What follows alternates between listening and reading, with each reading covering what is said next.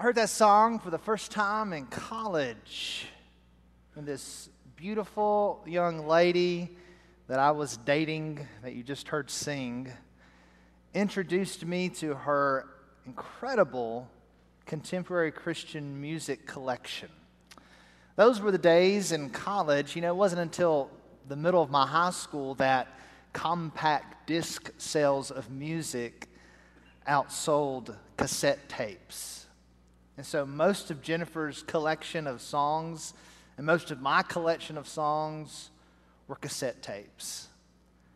And it was probably a cassette tape when I first heard that song because Jennifer introduced me to the music of Rich Mullins. If you have your Bibles, turn to Psalm 96. I couldn't think of a better way to start than for us just to hear a portion of that amazing song that a lot of folks didn't even know that Rich wrote because Amy Grant made it popular in 1982. But Rich was the genius behind that song and so many other songs. When I first started hearing his songs, I was struck by the profound depth of his lyrics. He was a poet. I couldn't believe the complexity of the music. I mean, even this song you heard, he's playing a hammered dulcimer, not the kind of instrument you normally hear on Christian radio today. And then he, at the beginning of the song, you have Johann Sebastian Bach's Fugue number two in C minor from the Well Tempered Clavier, book one, and it just builds from there to a mighty crescendo. I put the lyrics of just that first portion of the song in your handout in the bulletin. You can, you can go now with our technology and YouTube it, Google it, listen to the whole song. I took a class in, seminary, in, in college called Form and Analysis, and we could have used this song in class. It has a very distinct form structure. But it was the lyrics of the song to sing your praise to the Lord. And that's what we're going to see in our passage, Psalm 96. Look there with me. We'll read all 13 verses. Oh, sing to the Lord a new song. Sing to the Lord all the earth. Sing to the Lord, bless his name. Tell of his salvation from day to day. Declare his glory among the nations, his marvelous works among all the peoples. For great is the Lord, and greatly to be praised. He is to be feared above all gods. For the gods of all the peoples are worthless idols, but the Lord made the heavens. Splendor and majesty are before him. Strength and beauty are in his sanctuary. Ascribe to the Lord, O families of the peoples. Ascribe to the Lord glory and strength. Ascribe to the Lord glory due his name. Bring an offering and come into his courts. Worship the Lord. In the splendor of holiness, tremble before him all the earth. Say among the nations, The Lord reigns. Yes, the world is established, it shall never be moved. He will judge the peoples with equity. Let the heavens be glad and let the earth rejoice. Let the sea roar and all that fills it. Let the field exult and everything in it. Then shall all the trees of the forest sing for joy before the Lord, for he comes. For he comes to judge the earth. He will judge the world in righteousness and the peoples in his faithfulness. As James Boice writes in his commentary, a marvelous summary of this psalm this is a joyful hymn to God of Israel, a joyful hymn to the God of Israel as King and an invitation to the nations of the world to join Israel in praising him. It is also a prophecy of a future day when God will judge the entire world in righteousness. I'm just going to walk through the text and then bring some truths at the end of the message. We're commanded to do multiple things in the first three verses of Psalm 96. Verse 1 begins, Oh, sing to the Lord a new song. That song you heard a minute ago might have been a new song for you. Sing your praise to the Lord. We enjoy it when our favorite musical artist will come out with a new song. But the emphasis here is not as much on the newness of any song. The point the psalmist is saying is singing a new song about some new thing that God has done.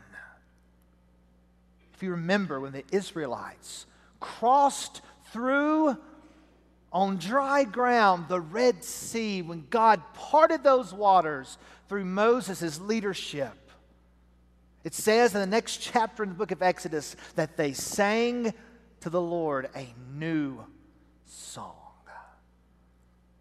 When Isaiah talks about the former things that have come to pass and new things that God says He's going to declare. He says, Before they spring forth, I tell you of them. Then Isaiah writes, Sing to the Lord a new song.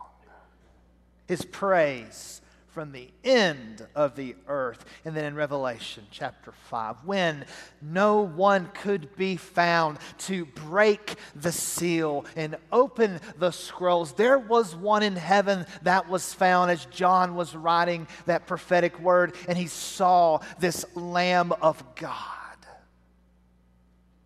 who was worthy as Revelation 5 9 10 says, it says, And they sang a new saying, Worthy are you to take the scroll and open its seals, for you were slain, and by your blood you ransomed people from God, for God, from every tribe and language and people and nation. And you have made them a kingdom of priests to our God, and they shall reign on the earth. It's no accident. No accident that the new song that was being sung in heaven and that is being sung now in heaven that that new song is directly linked in revelation 5 to the nations singing to god a new song. And in psalm 96 a coronation psalm of not the kingship of david but of the bringing in of the ark of the covenant. Look in chronicles. That's the context. Many of these words in psalm 96 come straight from there in chronicles when the ark of the covenant was brought into its rightful place. The coronation of the king of Israel, for that ark represented his glory, his power, his presence, his cleansing of sin. And this call in Psalm 96 is for the nations to sing to him a new song. This is a missionary psalm, an evangelistic psalm, but truly a psalm of praise. Verse 2 again says, Sing to the Lord in case you missed it the first time. Sing not once. Sing again in Hebrew. Repetition means emphasis. Sing to the Lord. But he adds, then bless his name in verse 2. To bless God's name is to praise God's name. In the Bible, a person's name always represents who that person is.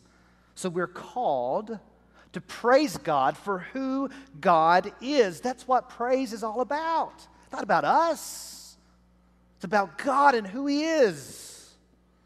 Verse 2 continues Tell of His salvation from day to day. The Hebrew verb there means to bear good tidings, to herald, or to preach. There is a translation made of the Old Testament. If you've done some Bible study, some of you Sunday school teachers, you may sometimes see something referenced, and then there'll be parentheses that'll say LXX 70.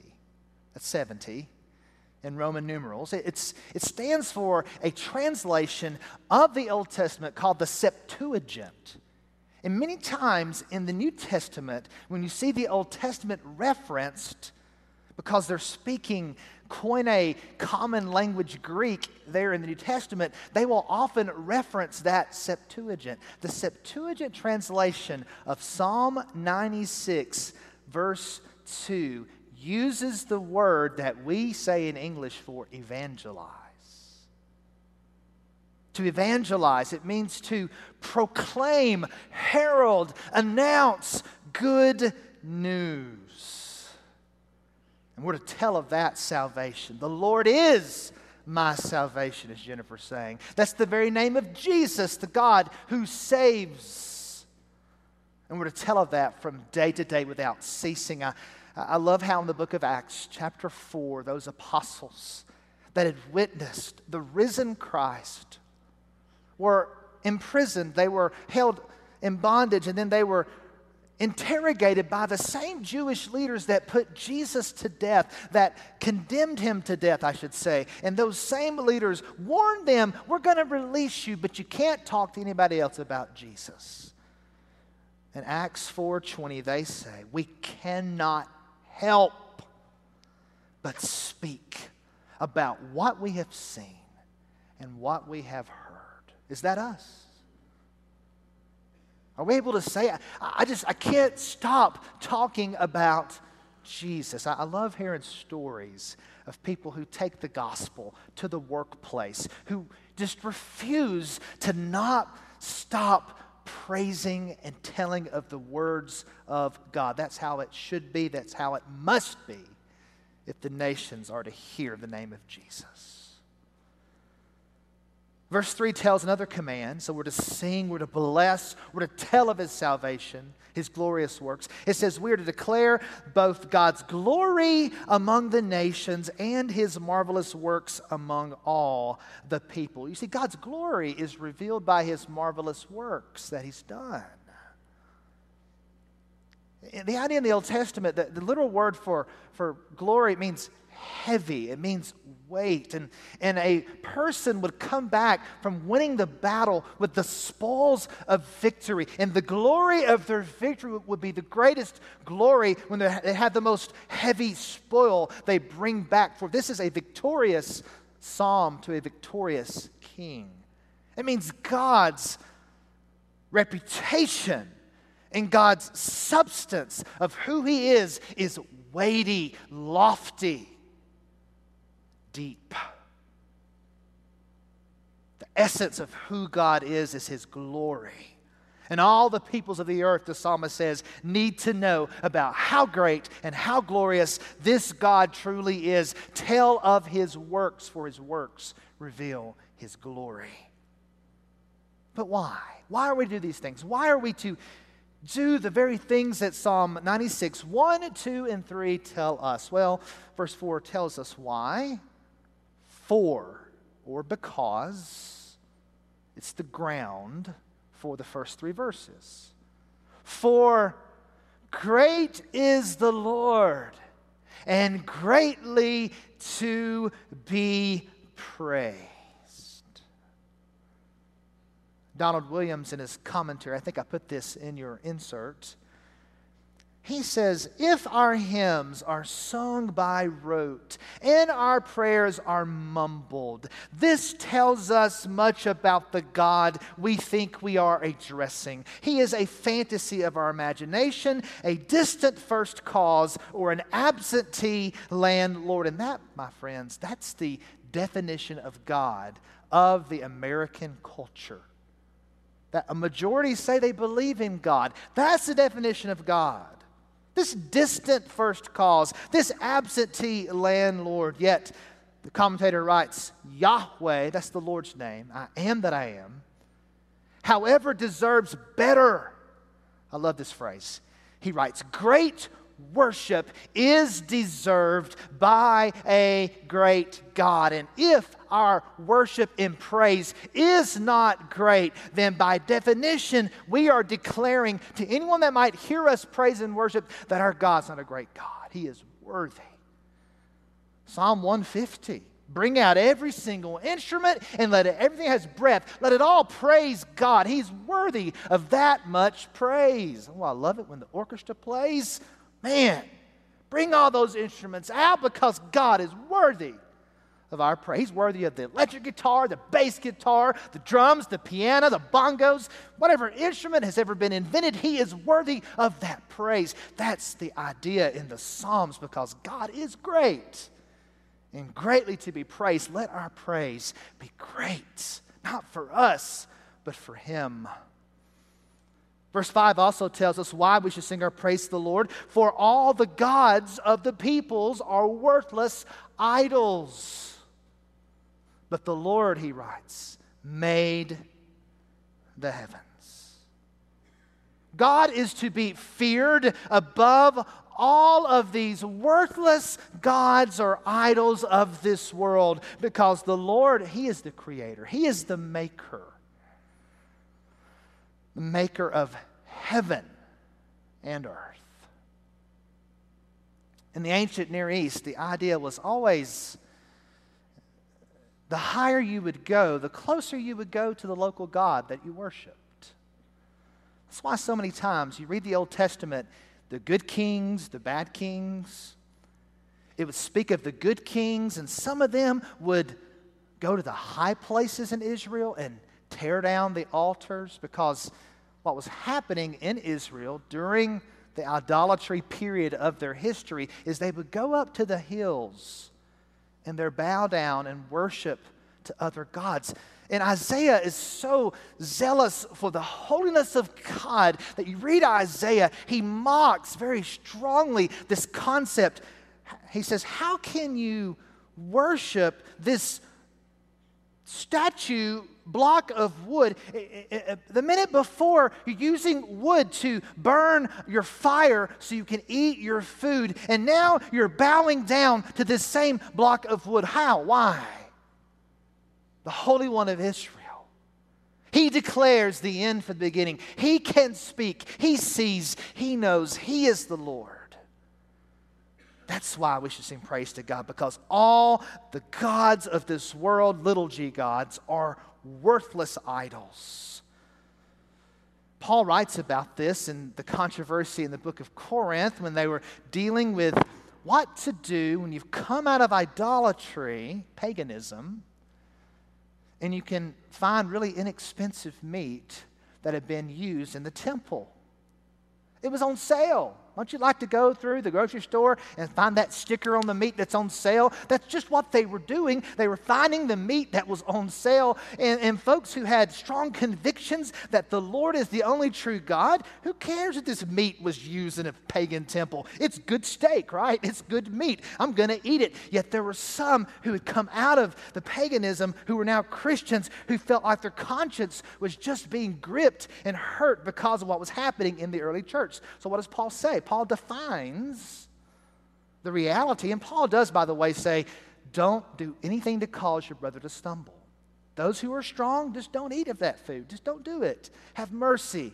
That's what the body is to be. We're to care for each other and put the needs of others above our own. But look what Paul says, 1 Corinthians 8 4. Therefore, as to the eating of food offered to idols, we know that an idol has no real existence and that there is no God but one. Elsewhere, Paul will say that the demons are the ones behind the idols. But in verse 6, the psalmist gives more reasons why we want to say that God is great and greatly to be praised. He personifies in verse 6 splendor and majesty as if they were attendants in the heavenly courts of God the King. Literally, before his face is what it means in the Hebrew, are splendor and majesty. As well are strength and beauty in his sanctuary splendor, majesty, strength, and beauty all around this great king. How could anyone not sing praise to such a great God and king?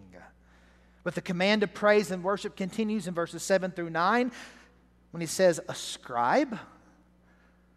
That's, that's one word, it's not a space scribe. No, it's, it means to give.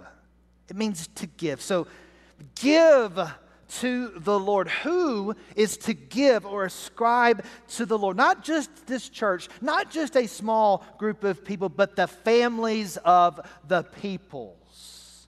Based on the rest of the psalm, the families of the peoples are the families, or the, literally the tribes in the Hebrew, of all the peoples of the earth. Every nation, every tribe. Here's the Great Commission right here that every tribe would give God the glory. This is the fuel for missions, that the nations might give God the glory that he deserves. For to describe to the Lord glory and strength. Verse 8 continues Bring an offering, come into his courts. We're not to come into the king's very presence empty handed. We're to bring an offering. And the idea in the Hebrew here is not necessarily a sacrificial offering, but a thanksgiving offering. Praise that cost us something.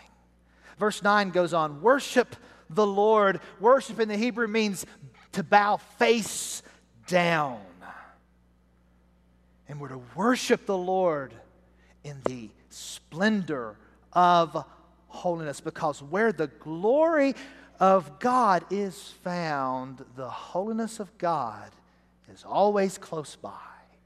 For Isaiah, a mere mortal, just a man, had this incredible vision of God where he was caught up into the very throne room of God, much like John was caught up in Revelation to see all the things that he saw and wrote about. And there, Isaiah sees the Lord who is seated upon a throne, and the train of his robe fills the temple. Just imagine walking into this church, and there's this exalted throne.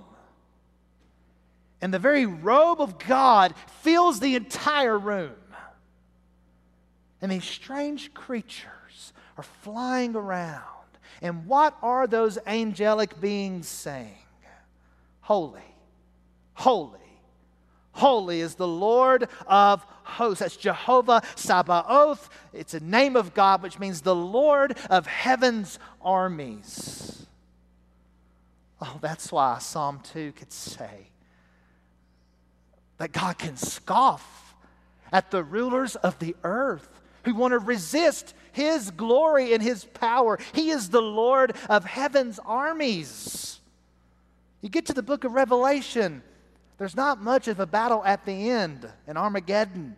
Jesus is on his horse, he comes back, he just speaks, battle's over. The Lord of heaven's armies is not just one time holy, not just two times holy, but thrice holy, holy, holy. The Lord of hosts is holy, and the whole earth is full of his glory. And if the whole earth is full of his glory, then every person on the planet should give him glory. That's the idea. Verse 9 continues a fitting response to the glorious king tremble before him, tremble. Reverential fear before this God, who again, not just a few, but all the earth tremble before God. And the last stanza of the psalm begins with verse 10. We are to, as verse 10 begins, say among the nations, the Lord reigns. This is not just some quiet declaration made inside the church walls. Say among the nations, the Lord reigns. We're also to say among the nations, verse 10, the world is established, it shall never be moved. There is a God on the throne, this world is established, He reigns. Verse 10 tells us yet another things to say to the, to the nations that the Lord will judge the peoples with equity. And then in verses 11 and 12, everything in heaven and on earth in this mighty crescendo of praise is called to rejoice and sing to the Lord. Let the heavens be glad. Let the earth rejoice. Let the sea roar. Let all that fills it. Let the field exult and everything in it. Then shall all the trees of the forest sing for joy before the Lord. It's not just Hebraic poetry. Oh, there's poetry there, but it's a very fulfillment, a promise where Paul writes in Romans 8 that the creation is crying out, groaning for redemption, but the king is coming. And what did Jesus say? If these won't praise me, the very rocks will cry out. And all creation, cosmic praise, going forth to the Lord, this King. It's all happening before the Lord. So, why should all of creation do this? Verse 13 tells us, For he comes. It's an awesome song by Johnny Cash you need to listen to called When the Man Comes Around, a few years old. Just go find it. So, your, your assignment is listen to the rest of Sing Your Praise to the Lord and go find Johnny Cash's song When the Man Comes Around because he's coming. The King is coming. And when he comes, he will judge the earth. He will judge, the scripture says, the world in righteousness and the peoples in his faithfulness. When we think of God coming to judge, we're trained, and, and, and our inclination is to be afraid and to think of his judgment for sin. And that's true, but I'm just going to read this rather lengthy quote that James Boice in his commentary writes, being inspired as he was reading through C.S. Lewis's reflection on the Psalms. I think this is in your insert. He says, The striking thing for most of us is the way these verses look forward to God's judgment joyfully. It is striking because we usually think of judgment of the judgment of God differently. We have been taught to have an acute sense of sin and to be thankful that we will be spared God's judgment because of the death of Jesus Christ on our behalf. But as C.S. Lewis points out, the ancients lived in a world where judges usually needed to be bribed and right judgment was exceedingly hard to come by, especially for the weak, poor, or disadvantaged. In such a climate, the disadvantaged did not fear judgment, but rather longed for it because it meant a day when evil would be punished and those who did the right things would be vindicated. It's exactly what we find in the book of Revelation. I mean, Revelation 18 is the carnage of Babylon the destruction of Babylon in Revelation 18. You get to Revelation 19, the first two verses, all of heaven says, Hallelujah. Salvation and glory and power belong to our God, for his judgments are true and just. Then a few verses later, Revelation 19, 6 through 7 then I heard what seemed to be the voice of a great multitude, like the roar of many waters, a great crescendo. You see that? And like the sound of mighty peals of thunder crying out, Hallelujah! For the Lord our God Almighty loves. Now, He does love, but He reigns. He reigns. Let us rejoice and exult and give him the glory. For the marriage of the Lamb has come, and his bride has made herself ready. And that's wonderful, that marriage supper of the Lamb. But you just keep reading that, Revelation 19, because that's when Jesus comes. That's when he comes. And that's when the battle is fought. And that's when justice is executed. And when justice like this comes, the Bible responds with praise, worship, joy, glory. Oh, we should tremble, but we should also rejoice. 13 power packed verses. How in the world can we apply it? Four quickly, four ways. First, we are commanded to respond to God in worship in a multitude of ways. Listen, we all have our preferences. Some prefer quieter, some prefer louder. But there's so many different ways that we can bring our praise to God in this psalm. Speaking out loud, singing, trembling, bowing. The context of the psalm was written as the Ark of the Covenant was brought into Jerusalem, what did David do? He took off his kingly garments and stripped down to his linen ephod, and he danced before God to the scorn of his wife, who criticized him about it. He says, I'll be even more undignified than this to give praise to my God. He's worthy of a multiple, multitude of ways that we can respond to. Number two, there is only one true God. All others are false and worthless. There's a strong, exclusive claim upon the true God of Scripture. And we know him as revealed to us in the person of Jesus. There is no other God worthy of worship and praise but Jesus the Lord. Three, we often think of worshiping God in terms of what we receive from God, but worship is primarily about bringing offerings and praise and glory to God. It's about Him. He is great. He is great to be praised. Bring an offering. That implies giving your money to the church, giving your time to his church, giving your talents to his people in the body of Christ. Bring an offering because he's worthy of our very lives. And lastly, if the whole earth is commanded to praise the Lord, then it's our task to declare the Lord Jesus and his mighty works to all people. Pastor, the world's just so big. How do we do that? Together, by giving our time and our money, by going and praying. Let's just make it real simple. We'll reach the world the way the world's always been reached and hasn't been reached yet, but we'll reach it through one person at a time. Who's your one? You've seen this graphic put in your bulletins the past few weeks. Who's your one? I think we have the graphic. This is going to this is not a program for us as a church. This is going to become what we're all about.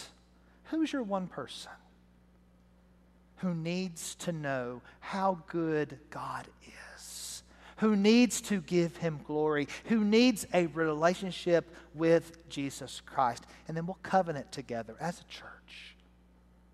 Can you imagine 700 people in worship over the next year? If all 700 of us have just one by God's grace, 50% were reached in a year.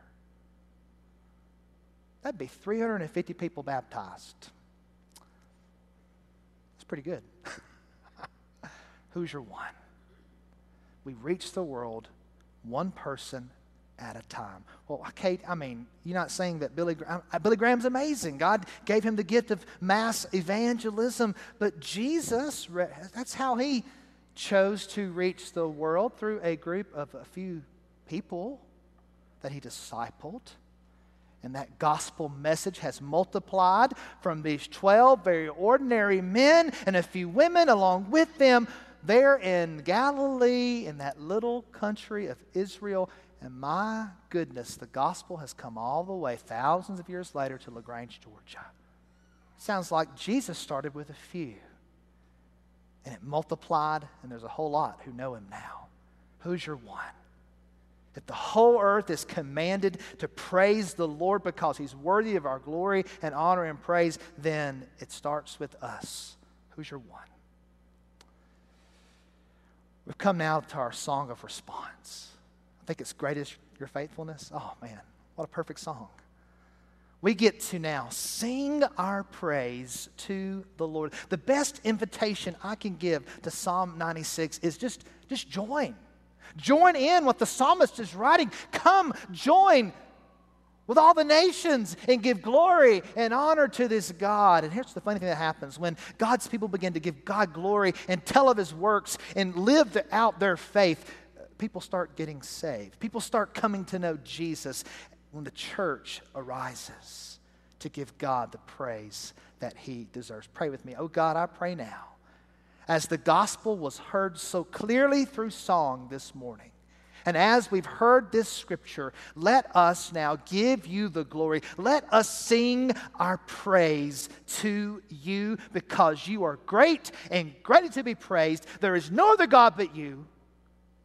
May we forsake all those idols cast them down, and come running to you, Jehovah, Yahweh, God.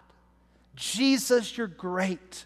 You are coming to set everything right. Let us be found declaring you to the nations, O oh God. Let your church arise, I pray. In Jesus' name, amen.